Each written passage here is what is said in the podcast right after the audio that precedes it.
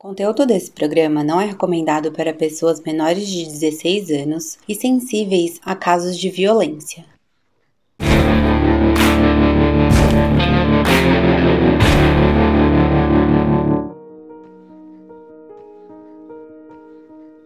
Oi, pessoal! Esse é o nosso primeiro episódio. E além de nos apresentarmos, hoje traremos o nosso primeiro caso, que é do Pedrinho Matador, o serial killer mais famoso do Brasil, que hoje comenta casos no YouTube. Eu sou a Mari Boscolo. Sou a Denise Valério. E esse é o KiproCalcast. O intuito desse podcast é, além de trazer as curiosidades do mundo do crime, é também trazer o ponto de vista da psicologia né? Então a gente, além de trazer não só as histórias curiosas né, e mórbidas para quem gosta de ouvir, é, também é o ponto de, de vista da psicologia e por que essas pessoas é, foram levadas a cometer esses crimes bárbaros e o que fez delas o que elas realmente são hoje em dia ou foram, enfim, cada um na sua época. Nós duas somos psicólogas, formadas juntas e além da, da amizade, tem esse amor em comum aí pelo true crime. É, bom, eu sou Evelise, eu sou psicóloga clínica, atualmente trabalho com isso. É, tenho especialização na área da saúde mental e da psiquiatria. E como a Mari falou, eu também sou uma grande consumidora de conteúdo sobre true crime. E a nossa ideia realmente no podcast é trazer um pouco a visão da psicologia, fazer análises um pouco mais é, respeitosas e profundas, né, sobre esses crimes, é, porque tem bastante gente que é curiosa do assunto e faz conteúdo sobre isso, o que eu acho muito legal, tanto que eu consumo. Mas a gente, a nossa ideia é de, além de falar desses assuntos, trazer um pouquinho de ciência nesse, nesse podcast. Uh, também sou psicóloga clínica, atuo nessa área e a gente, é, na nossa amizade, a gente comenta muito sobre esses podcasts que a gente consome, né? A gente indica uma para outra, enfim, lê livros em conjunto. a gente consome muito esse conteúdo, mas a gente sente muita falta do ponto de vista psicológico, uma vez de que a gente é dessa área e tem muito interesse desse ponto de vista também nesse, nesse conteúdo todo que a gente consome, né?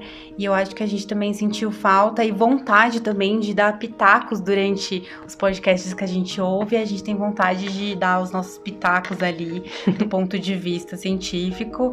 E então a gente resolveu criar o nosso para trazer essa, esse conteúdo mais profundo para vocês também. E é, para quem é da psicologia e entende um pouco, é, eu e a Mari a gente tem visão de de mundo diferente, pensando na psicologia, isso é uma coisa legal que, que a gente né, vai trazer. A Mari é psicanalista e eu sou analista do comportamento e a gente vai tentar trazer um ponto de vista sobre essas duas formas de ver esses fenômenos. Então, é mais ou menos isso, eu acho, a nossa apresentação. E sobre o nome do podcast, Mari. Ah, é.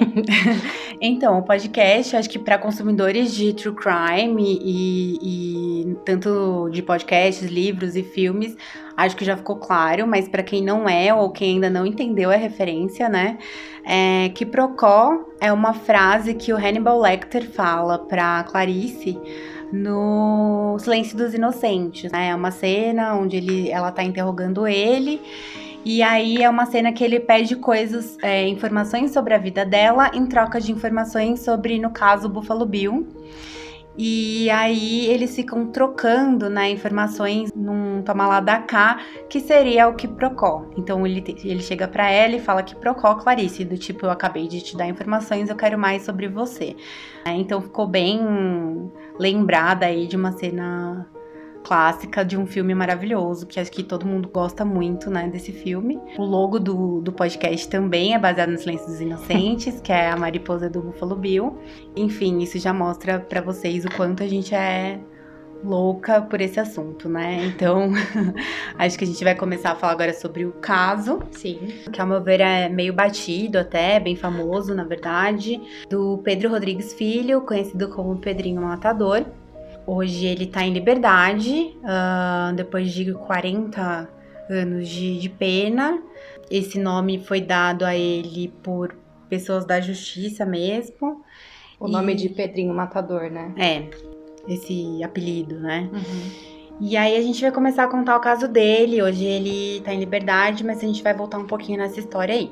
Então, o Pedro é o mais velho de oito filhos, né? Ele tinha uma família quadradinha no sentido de pai, mãe e avós presente, foi criado por todos eles, mas de certa forma essa família era bem desestruturada ele tinha um pai que tinha violência doméstica ali, né? Então, um pai violento em relação à mãe, ciumento.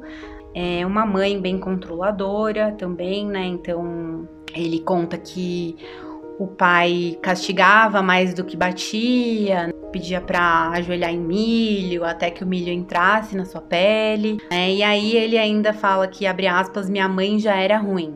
Né? Então quer dizer que eu acho que ele via os castigos do pai como mais brandos do que, do que as surras da mãe, que batia com, com varas quentes e, enfim, é, a vara de marmelo assoviava, ele dizia, né? Então era uma surra um pouco mais violenta. mais violenta, assim, no sentido de sangue, machucar mesmo. Então, ele também aprendeu com os avós o hábito de tomar sangue. Né? Então, era uma família um pouco assim à margem do que a gente enxerga como normal, como típica, né? Não era uma família típica, apesar de estar todos, cada um no seu devido papel ali, uhum. né? Primeiro, a primeira pessoa, né? O primeiro homicídio do Pedro foi quando o pai dele foi demitido da, da de onde ele trabalhava e foi acusado de roubar a merenda escolar.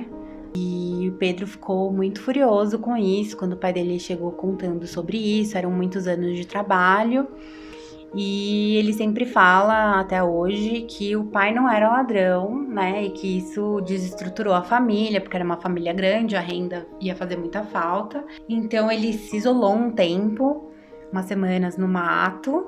Ele tinha 14 anos na época. Ficou sozinho no mato? Ficou. Ele foi pro mato pegar coco e essas coisas para fazer renda para a família. E quando ele voltou, ele já estava decidido que ele ia matar essas pessoas que tinham demitido o pai dele, uhum. injustamente. Então ele passou na casa dos avós, que era, ele disse que sabia onde o avô guardava as armas. O avô já teria é, anteriormente ensinado o Pedro a atirar também, né? Ele pegou então essa 32 que ele conta e foi em busca da sua justiça. Uh, ele matou primeiro o vice-prefeito vice com um tiro nas costas não foi só um tiro, ele continuou atirando depois que o vice-prefeito caiu, ele conta. E tem um fato aqui que fica meio controverso é, em relação à, cidade da onde isso aconteceu é, e para onde ele foi depois. Porque o livro que a gente está usando como base diz que ele cometeu esses crimes no interior de São Paulo e que depois disso ele foi para Minas, uhum. Para casa de uma tia. É, na internet a gente encontra é, informações diferentes que dizem que ele cometeu os crimes em Minas e depois disso fugiu para Mogi das Cruzes. Então, assim, isso tá um pouquinho confuso é, em relação de geografias aí, mas não muda os fatos que a gente vai contar aqui, tá? É só uma questão de geografia mesmo. É, então ele matou primeiro o vice-prefeito vice a tiros, depois disso ele se encaminhou para a escola para matar o vigia, que foi quem dedurou ah, o pai. E antes de matar o vigia, ele contou porque estava matando. E aí, é, isso tor se tornou uma marca registrada dele. Ele sempre explicava o porquê que ele ia matar. Então, ele sentou perto do vigia e contou e perguntou para ele se ele não tinha família, se ele não tinha visto o mal que ele tinha causado para a família dele e tudo mais, e matou o vigia também a tiros. Esses foram os dois primeiros crimes dele aos 14 anos. E aí, segundo livro que a gente tá usando pra base, que depois a gente vai dar a biografia, é, ele fugiu pra casa de uma tia em Minas Gerais né? E esse foi o primeiro homicídio. Lá em Minas, ele conheceu a Botinha, que era um apelido de uma mulher que era tinha acabado de ficar viúva de um chefe do tráfico. E o Pedrinho conheceu essa mulher, entrou pro tráfico, começou a trabalhar com esse tipo de coisa. E aí começou a se envolver é, emocionalmente com essa moça e de uma hora para outra começou a tomar é, frente dos trabalhos. E aí tinha muita gente que ficou muito indignada, porque ele tinha acabado de chegar, e aí já tinha pegado o lugar do chefe do tráfico do lugar, enfim, e, e aí teve muita gente querendo matar ele, né? Essas coisas de rivalidade. Dessa... E aí aconteceu que ele matou, é, enfim, nesse meio tempo ele fala que matou muita, muitos inimigos e tal, em brigas de boca, essas coisas todas. E também teve um dia que ele mataram a Botinha, que era a namorada dele na época. E aí a ex-mulher do, do dono da outra boca veio contar para ele que foi o cara. Então, meio que numa vingança aí também do ex-marido, né? Uhum. Ela contou pro, pro Pedrinho que foi, foi o cara que matou. E aí ele foi lá e se vingou. Nessa vingança, ele foi com mais dois caras. E aí só ele matou oito pessoas nesse dia. Ô, louco. Foram 16 feridos, mais ou menos. Né? Ele tinha quanta idade? É, quantos anos nessa época? Ele já tava, tipo, acho que perto dos 16. é, ele era super novo. é, porque assim, a primeira vez que ele foi preso foi aos 18. Ele foi preso numa penitenciária de Taubaté. Uhum. E ele, aos 18, falou que tinha, já tinha matado mais de 30 pessoas.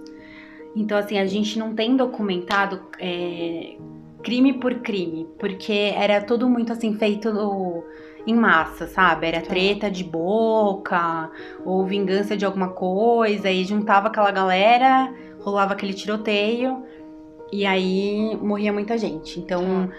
É, as contas mesmo, assim, é do que ele conta que matou e também é, aqui é legal dizer que assim, ele foi preso aos 18 a primeira vez. E aí que começa realmente a carreira dele de matador. Porque ele matou muito mais gente dentro da cadeia do que fora. Porque ele passou muito mais tempo da vida dentro da cadeia do que livre. Do que fora. Uhum. Né? Então, só para situar na história, assim, de tempo, é, pra galera que é bem mais novinha hoje, né, e tá acompanhando, quando ele foi preso, computador e internet era coisa de ficção científica e não tinha nem metrô em São Paulo. É, eu tava vendo que hoje ele tem 66 anos por aí, então faz muito tempo que isso tudo aconteceu. É, então não, não tinha metrô em São Paulo, carro era uma coisa é, que não se via tanto assim na rua, né? Tipo, é, então, tanto que quando ele foi solto, perguntaram é, com que ele mais se, se espantou no mundo de hoje, ele respondeu os jovens. Porque falou que os jovens de, do tempo dele tinham outra cabeça do que dos jovens de hoje.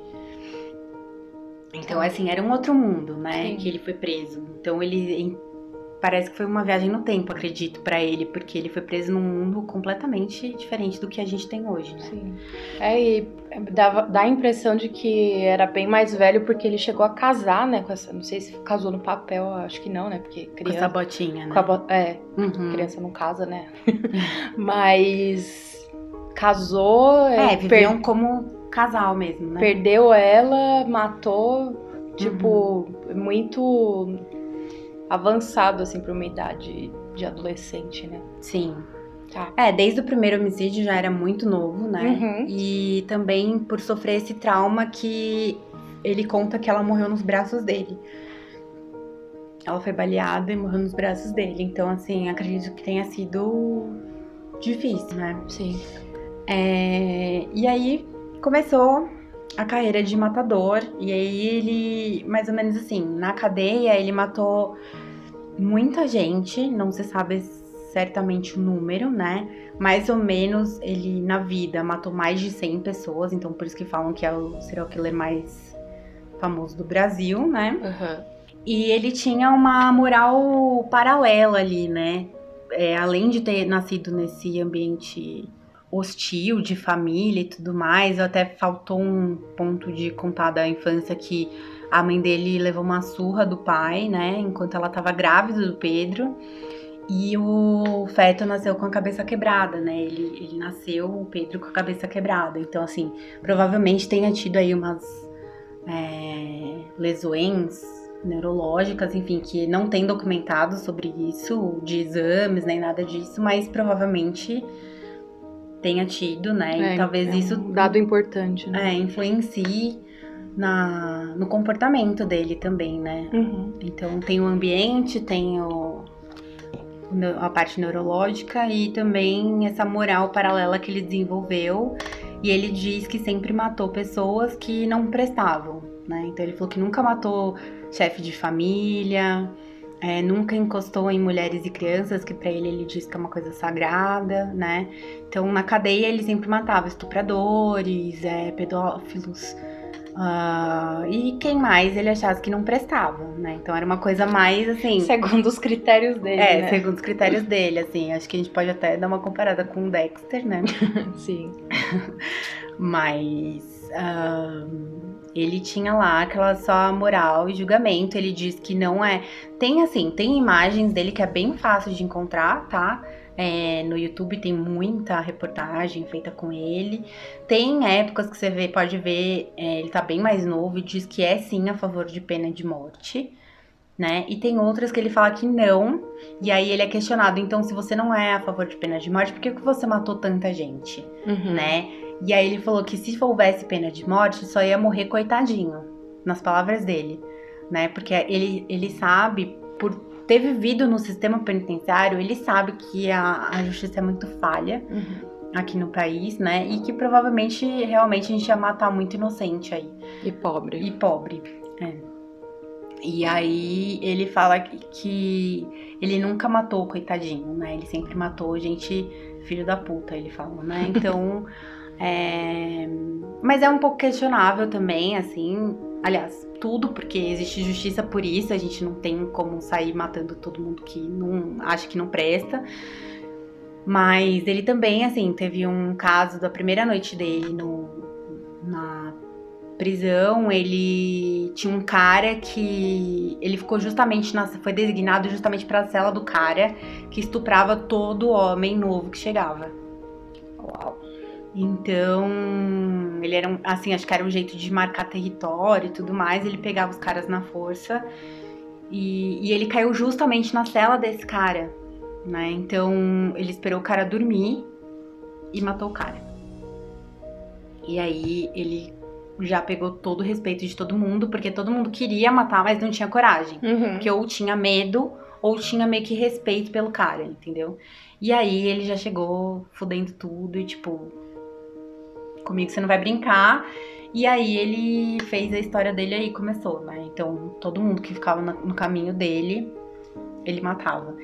É, ele desenvolveu várias técnicas de, de assassinato dentro da cadeia, tipo faca, é, óleo quente, que é uma coisa que eles usam bastante também, e enforcamento, né? Que é com coisas que eles conseguem achar e, enfim, Que tiver a mão ali na oportunidade. na né? oportunidade, é. E, e ele até fala depois que ele fala: ah, se eu tivesse uma arma, eu mataria de arma, é, mataria a tiro, porque eu não ia me dar o trabalho de me sujar inteiro de sangue e tudo mais. Então ele. Né? Então, É, então, o, o- o- a, a questão dele era, tipo, realmente fazer, entre aspas, uma justiça, né? Não é que ah, o crime em si desse prazer pra ele, igual alguns criminosos, né? Que gostam de matar e precisam de todo o ritual, né? Que tem, tem um, um modus operandi mais marcado, tipo, é, mata e aí é, faz é, picota o corpo inteiro Uhum. ou tem relação sexual com cadáver, etc. O negócio dele era só acabar com a vida da pessoa. sim. Não era esse processo de, de sentir algum prazer com a morte. É. É, realmente ele. não- Apesar da tatuagem dele, né? Que É. Hoje ele fala que se arrepende, né, de fazer a tatuagem, que ele tem uma tatuagem no braço que, que tá escrito mato por prazer. né? Mas é, eu acho que o prazer dele nunca teve esse cunho sexual, né? Que a gente vê em muito serial killer, assim. Que é um, um gozo pela violência mesmo ali, né? Pelo um objeto, pelo matar, pelo ritual. Ele não tinha esse prazer em ritualístico, né? Em, em fazer sempre do mesmo do jeito. mesmo jeito, é. Tá. Eu acho que ele, ele seguia, assim, tem essa repetição no caso de dessa moral dele, né? De quem ele achava que não prestava, ele tirava do caminho. Mas eu, acho, eu acho que ele se vê como um cara que limpa a terra, né? Assim, tipo, o mundo, e não. É... Livra a sociedade dessas pessoas ruins. Assim. É, e não do. No caso de um prazer em matar, assim, tipo. Sexual mesmo, né? Uhum. Enfim, uma coisa que ele gosta de fazer. É como se fosse uma necessidade e não um prazer, né? Uhum. Acredito. Tá. E, enfim, por causa desse jeito dele de matar por vingança e aí se vingar de todo mundo na cadeia, é, enfim, fazer essa limpa, né? Do que ele achava errado. É, na primeira casa de custódia que ele ficou, que foi de Taubaté, né? Ele ficou 16 anos no castigo, que é solitária, né? Uhum. Então ele ficou isolado do convívio dos outros presos. E ele tinha 45 minutos de sol só nos finais de semana por esses 16 anos, né? Então, ele até em entrevistas que ele deu para televisão e tudo mais, ele diz que quando perguntam para ele se ele se sentia solitário na cadeia, na vida, ele falou que se acostumou, né? E que ele gosta até de, de ser sozinho. Então, acho que isso também é uma característica aí, depois que a gente pode pontuar mais para frente até, mas que é uma característica da psicopatia, né? Que são pessoas que não, não necessariamente precisam de convívio uhum. é, social para ficar bem. Então, pessoas é, assim não ficariam como a gente tá agora numa quarentena, se sentindo desesperada, com saudade de pegar um metrô, um ônibus, encontrar galera, enfim, ir pra um bar. Passar é, uma raiva na rua. Né? Passar uma raiva na rua, eles não, não, não têm isso, né? enfim. E um caso também, é, um caso não, aliás, um, um, fato de, de que a gente volta um pouquinho antes dele ser preso, né? É, a mãe dele morreu, né? E quem assassinou foi o pai dele, por ciúmes, né? E o pai então matou a mãe dele é, a facadas. São, foram 21 facadas nela. E o Pedrinho, no enterro da mãe, jurou justiça. É, ele fala que jurou justiça em voz alta no, no enterro. E, e falou que ia se vingar de quem tivesse feito isso. É, um tempo depois, isso não fica também muito claro quem contou exatamente para ele, mas ele fica sabendo que foi o pai dele, o próprio pai dele, que matou a mãe e ele vai lá se vingar do, do pai e mata o pai. Né? Então ele, ele quando descobre fala, meu pai quando eu pegar ele eu vou comer o coração dele. E aí ele vai lá, mata o pai com 21 facadas e a, a 22 segunda ele usa para abrir o, o, peito do pai e tirar o coração, né? Então ele não chega a comer e ele conta isso numa entrevista rindo, que ele fala que muito repórter falou que ele comeu o coração do pai, mas ele conta rindo que não, ele só mastigou esse coração e cuspiu em cima do próprio peito do pai. E ele comenta que o pai, enquanto estava sendo morto, disse que ele estava certo. Então, abre aspas, você está certo, meu filho. Fecha aspas. É, enfim, então a gente consegue ver é, por quem essa pessoa foi criada e por que ele se tornou também o que ele é, né? Uhum. Uma parte da, da responsabilidade do, do que ele se tornou, né? Sim. Enfim. E hoje ele tá aí no YouTube comentando crimes, né? Ele comenta crimes ou qualquer coisa que seja é, motivo de indignação pública. Eu vejo um vídeo dele comentando um espancamento de um cachorro, é, enfim. É, e ele fala que hoje em dia ele não voltaria a matar de jeito nenhum. Ele divide a casa com um cara que diz que é o, o, cara que ajuda ele, é, se não me engano, Pablo, o nome do moço, né? É, ajuda ele com os vídeos no YouTube. Ele que grava tudo, ele aparece também bastante nos vídeos e tal. E ele diz que não tem medo nenhum de, uma, de morar com o Pedro, apesar do histórico dele, de dessa irritabilidade aí, ele limpar, né, a, a frente dele. Sim.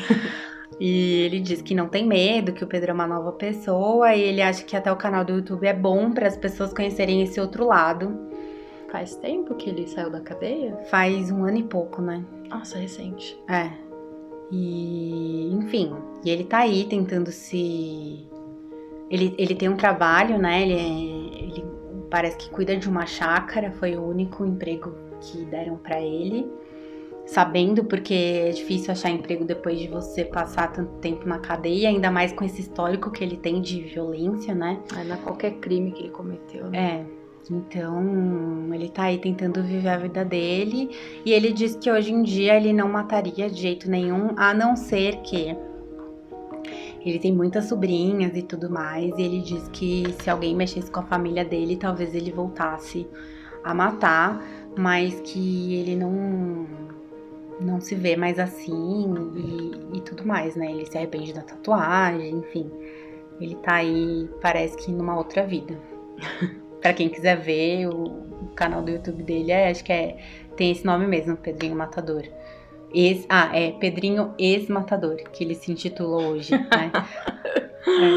é. Acho que é por isso que eu falei também Pedro, acho que a maioria da parte do, do episódio, porque acho que talvez se ele chegasse a, a ouvir, né, a gente, por mais que entenda que é uma pessoa que ficou reclusa com motivo, né, ele tinha um motivo fez muitas outras vítimas, né? Que a gente tem respeito pelo ser humano, seja ele quem for, né? É uhum. É assim, pela história do, do, ser humano, enfim, que a gente vai agora conversar sobre as causas disso, né? No, no nosso ponto de vista.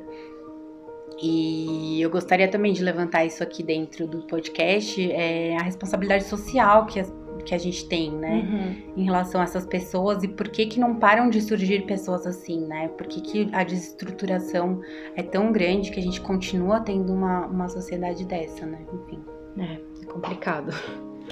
É, bom, partindo um pouquinho agora para para visão, né? Como que a análise do comportamento ela vai é, ela vai olhar é, uma psicopatologia, né? Que são é, doenças mentais, né, os transtornos mentais, é, eu vou falar um pouco sobre isso. Então, a análise do comportamento, ela é, ela é uma ciência, né, uma abordagem da psicologia que ela é baseada no behaviorismo radical, que tem como objetivo de estudo, em linhas gerais, o comportamento humano. Então, é, o comportamento, por essa ciência, ele é entendido como uma interação entre o organismo, que seriam nós, né, as pessoas, e o ambiente. E não só a gente como pessoa, mas, por exemplo, os animais também são um organismo e eles também interagem com o ambiente e mudam o ambiente que, que eles estão inseridos. Então, seria é, por isso que a gente chama de organismo, né? É, então, essa ciência ela se propõe a estudar o, é, esse objeto, que é o comportamento, por ele mesmo. Então, é, ele não vai recorrer a eventos mediadores ou não naturais para a compreensão é, do comportamento. Então, para dar conta, né, de da gente conseguir estudar, é, a análise do comportamento ela trabalha com o modelo de seleção pelas consequências, que é um modo é, que foi encontrado unicamente em coisas vivas. Então, ela foi primeiramente reconhecida na seleção natural, né, que é a teoria do Darwin, que é uma das teorias que apoiou, né, o, o é, o desenho, digamos assim, da, da, análise do comportamento e também é, explica também né, a modelagem e a manutenção de um, comport, de um comportamento é, de um indivíduo numa sociedade como que ela vai evoluindo junto com a cultura. Então todo comportamento da, de quem quer que seja, ele é emitido por uma pessoa que foi selecionada, por exemplo, nós, Homo sapiens, e é mantido pelas consequências é, das ações que a gente tem no mundo. Então, tudo isso tem uma função. Então, mesmo que aparentemente algo seja considerado inadequado ou patológico, como por exemplo o comportamento do Pedrinho, é, a análise do comportamento entende que o comportamento humano ele é produto de um conjunto de três níveis de seleção. Então tem é, o primeiro nível, né, que é, é são sobre as contingências, né, sobre o que acontece ali, as contingências de sobrevivência responsável pela seleção natural das espécies. Então é, filo, é o que a gente chama de filogenética, né? Tem também as contingências de reforçamento re, responsáveis pelos repertórios que a gente vai adquirindo durante a nossa vida, é, os nossos pais, como que a gente foi criado, é, tudo, tudo que a gente aprende durante o nosso crescimento, que é a ontogenética, né? E também também tem outras contingências que são é, mantidas por, pelo nosso ambiente cultural. Então, cada cultura tem, a gente pode pegar como exemplo países é, orientais, por exemplo, né? Eles têm uma cultura muito diferente uhum. e essa uhum. cultura influencia na forma como as pessoas lá se, é, se comportam, né? Uhum. Como encaram algumas coisas, por exemplo, a morte. Para os ocidentais, né? Muitas vezes é algo muito dolorido e sofrido, mas para oriental. É, é só acender, né? É, eles fazem festa, fica feliz, né? Uhum. Algumas culturas não vê com esse peso todo. Então, uhum. esse componente cultural ele é super importante.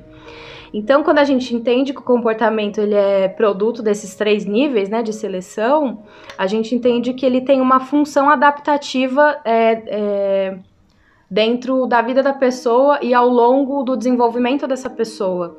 Então, a gente vai entender que, por mais estranho que seja o comportamento, por mais que ele gere sofrimento, ele foi instalado e ele é mantido porque ele possui uma consequência importante na vida da pessoa. Então, ela tem algum ganho com isso, ela é reforçada ao agir dessa forma. Uhum. Então, por é, adotar uma noção de causalidade relacional e externalista, a análise do comportamento ela vai rejeitar a concepção de que transtornos mentais causam comportamentos.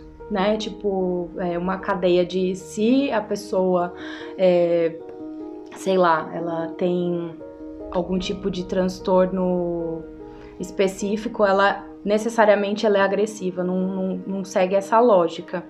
Então a gente entende que os transtornos mentais eles são uma composição de padrões comportamentais que são instalados e mantidos é, na vida da pessoa é, através dessas relações funcionais e de aprendizagem que, que é estabelecido ao longo da vida dela. Então, é, quando a gente vai olhar um caso como esse, a gente não vai simplesmente julgar a pessoa, falar que ele é, é, ele é uma pessoa ruim, que não ele. presta ponto, né? É, não presta ponto, tem que apodrecer na cadeia. É, a gente vê toda a, a, história de vida dele, né? Ele, ele sofreu agressão mesmo antes de nascer. É. Né? Ele tinha uma família com todos, né, a família nuclear, pai, mãe, irmãos, avós, mas o pai era violento, a mãe também, de certa forma, era violenta. É, ele logo cedo aprendeu a usar arma. É, quais valores foram passados para ele, né? Quais foram as, as coisas que essas pessoas ensinaram? E a gente sabe o papel importante que a família tem para o desenvolvimento, né, de uma uhum. pessoa. Você aprende, né, a maioria desses é, dessas coisas com a família, né? A socialização primária. Então, as coisas mais importantes saem do núcleo familiar, né? Uhum. Então, é, a gente, só para finalizar, a gente entende assim que a normalidade, né, entre aspas, ela não é um problema que se localiza dentro da pessoa.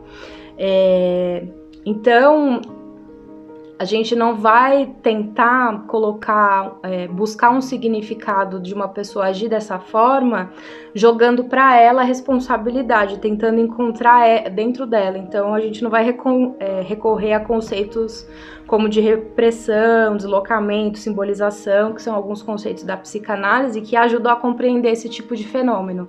Para análise do comportamento, isso não faz muito sentido. Uhum. Então, a gente vai sempre olhar, e, e isso não só um caso de um caso criminal, mas qualquer tipo de análise que você vai fazer, a gente vai olhar que aquela pessoa é resultado da interação com o meio social e ela representa é, ela é o produto, digamos assim, do, da história de reforçamento que ela teve durante a vida dela. Então, no caso dele e de muitos outros, muitos outros criminosos, assim, dava pra, dá para ver que é, a vida dele, tudo que aconteceu ao redor dele acabou, né, é, moldando essa pessoa que, que ele é.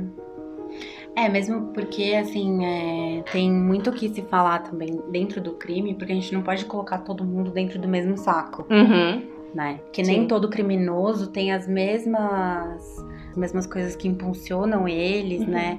Enfim, tudo isso é, é, você olhando toda essa essa que a gente fala o modo operandi, né? Essa todas as motivações e tudo mais explica muito da onde ele veio. Uhum né? E que não dá para colocar todo mundo no mesmo saco do psicopata, do perverso, como a gente diz dentro também da, da psicanálise, né? Que é o perverso não é a mesma coisa, né? Mas enfim, a gente vai trazer em outros uhum. episódios aí exemplos, né, e tal. Mas é, é legal você olhar a história, né? E da onde aquela pessoa veio, entender o porquê que ela faz isso, né? E não, não é uma forma de defender. Uhum. Né? Não Mas é por... de compreender. De né? compreender. E eu acho que é muito importante essa compreensão, seja ela pela abordagem que for, né? Sim. Porque é por aí, pelo, pelo meio de compreensão, pelo caminho da compreensão, que a gente talvez consiga amenizar algumas coisas antes que elas aconteçam. Exato né? Trabalhar então, com prevenção, né? Trabalhar com prevenção dessas é, famílias desestruturadas, né? É, levar mais essa, esse cuidado da saúde mental, né, para dentro da casa das pessoas, deixar mais acessível, é, com informação e cuidados, para que talvez sujeitos assim tenham uma chance de ser mais normais, entre aspas, né? Porque acho que a normalidade é um pouco.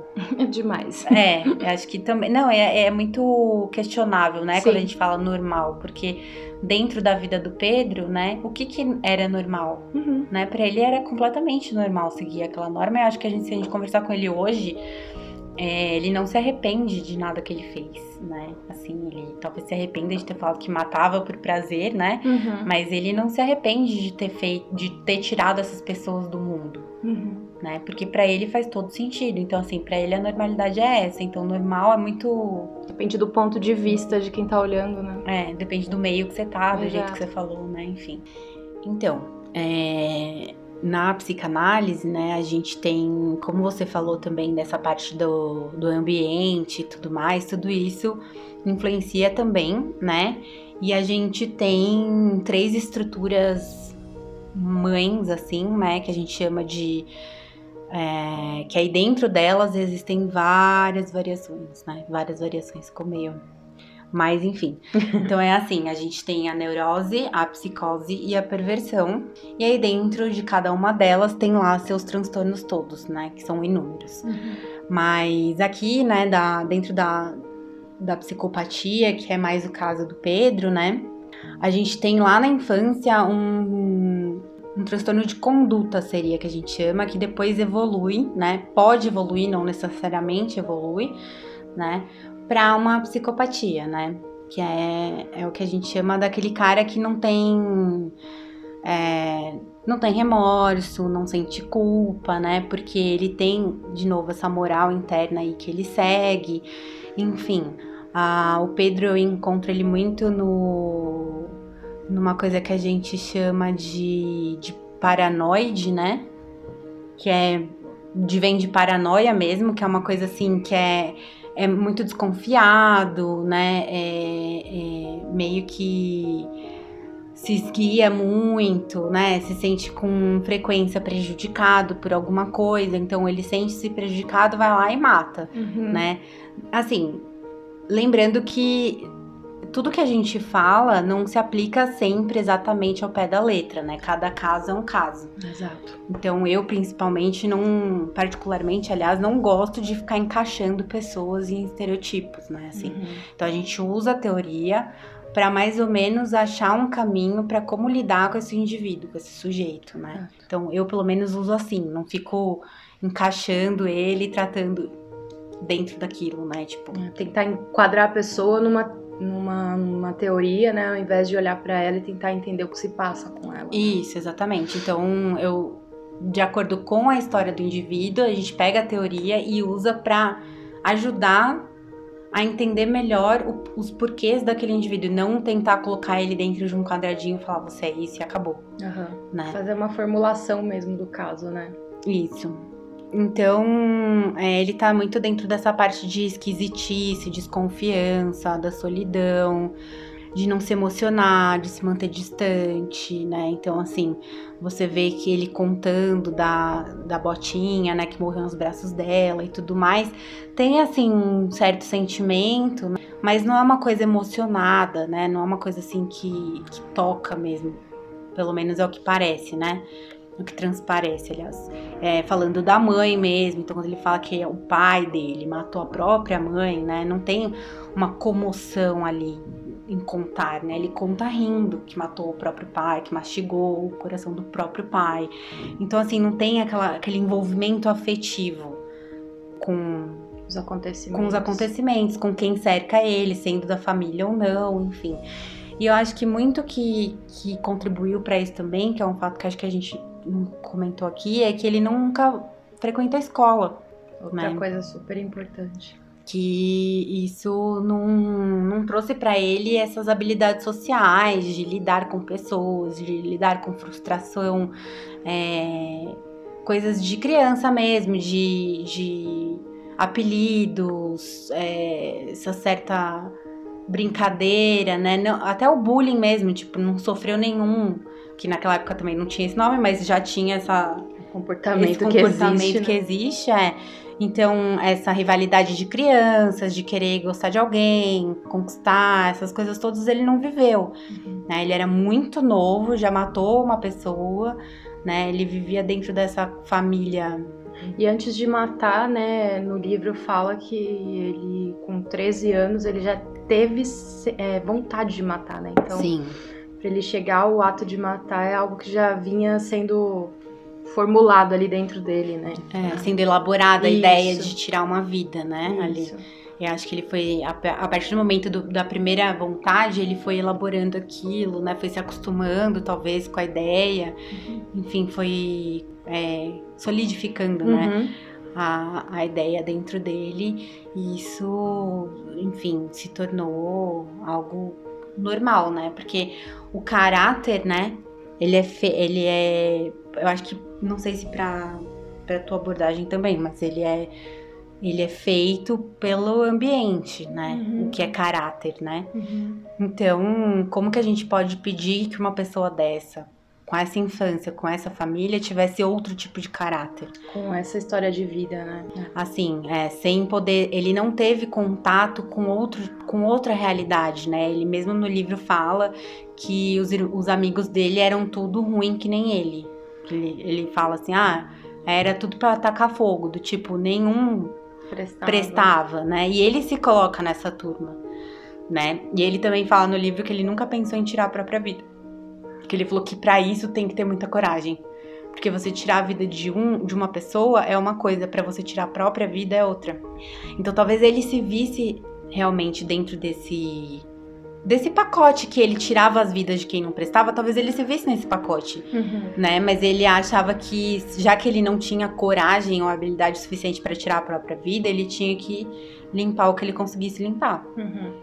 Então, e eu acho que aqui tá falando, né, que essas condições podem ser tanto ocasionadas. ocasionadas por lesões cerebrais, né? Que existem fatos de psicopatas que foram vistos, feitos exames de imagem, uhum. tudo, e foi detectado sim um mau funcionamento, né? Nessa Alteração, parte né? De, de empatia e tudo mais. Mas pode ser que não tenha essa, essa lesão e a pessoa ainda tenha esse comportamento, né? Uhum. Então, que aí tá devido a todo esse, esse ambiente, essa formação de caráter que veio desde pequeno, né? Então, de um transtorno de conduta, ele, ele não, não teve interferência nenhuma, né? Não teve intervenção nenhuma de nenhum. É, não teve nenhum outro exemplo que fizesse ele ponderar entre verdades, certezas e tudo mais. Então ele cresceu como se fosse isso normal para ele, né? É, e ele nunca teve ninguém para falar que era certo ou errado o que ele estava fazendo, né? Exato. Teve a questão do tio também, né, que exemplifica isso. Isso, é, que teve é, enfim, tava tirando sarro dele, parece, e ele tava. E ele falou que ia matar. Ele virou pro tio e falou: Ah, eu vou te matar. E ainda o tio deu risada e continuou zoando. E aí, num dia, ele tava cortando, é, moendo cana no moedor de cana. Não sei se alguém já viu, mas na feira dá pra ver, né? Aquele mini moedor de cana, né? Uhum. Mas existem bem maiores, assim. E aí o, o Pedro foi e empurrou o tio nesse moedor de cana. E aí ele conta, tem até vídeo dele contando isso, e aí ele fala, ah, eu achando que era fácil, que ia entrar que nem a cana. Mas não, né? Porque a cana é planta, né? Se você for ver. Tipo, então.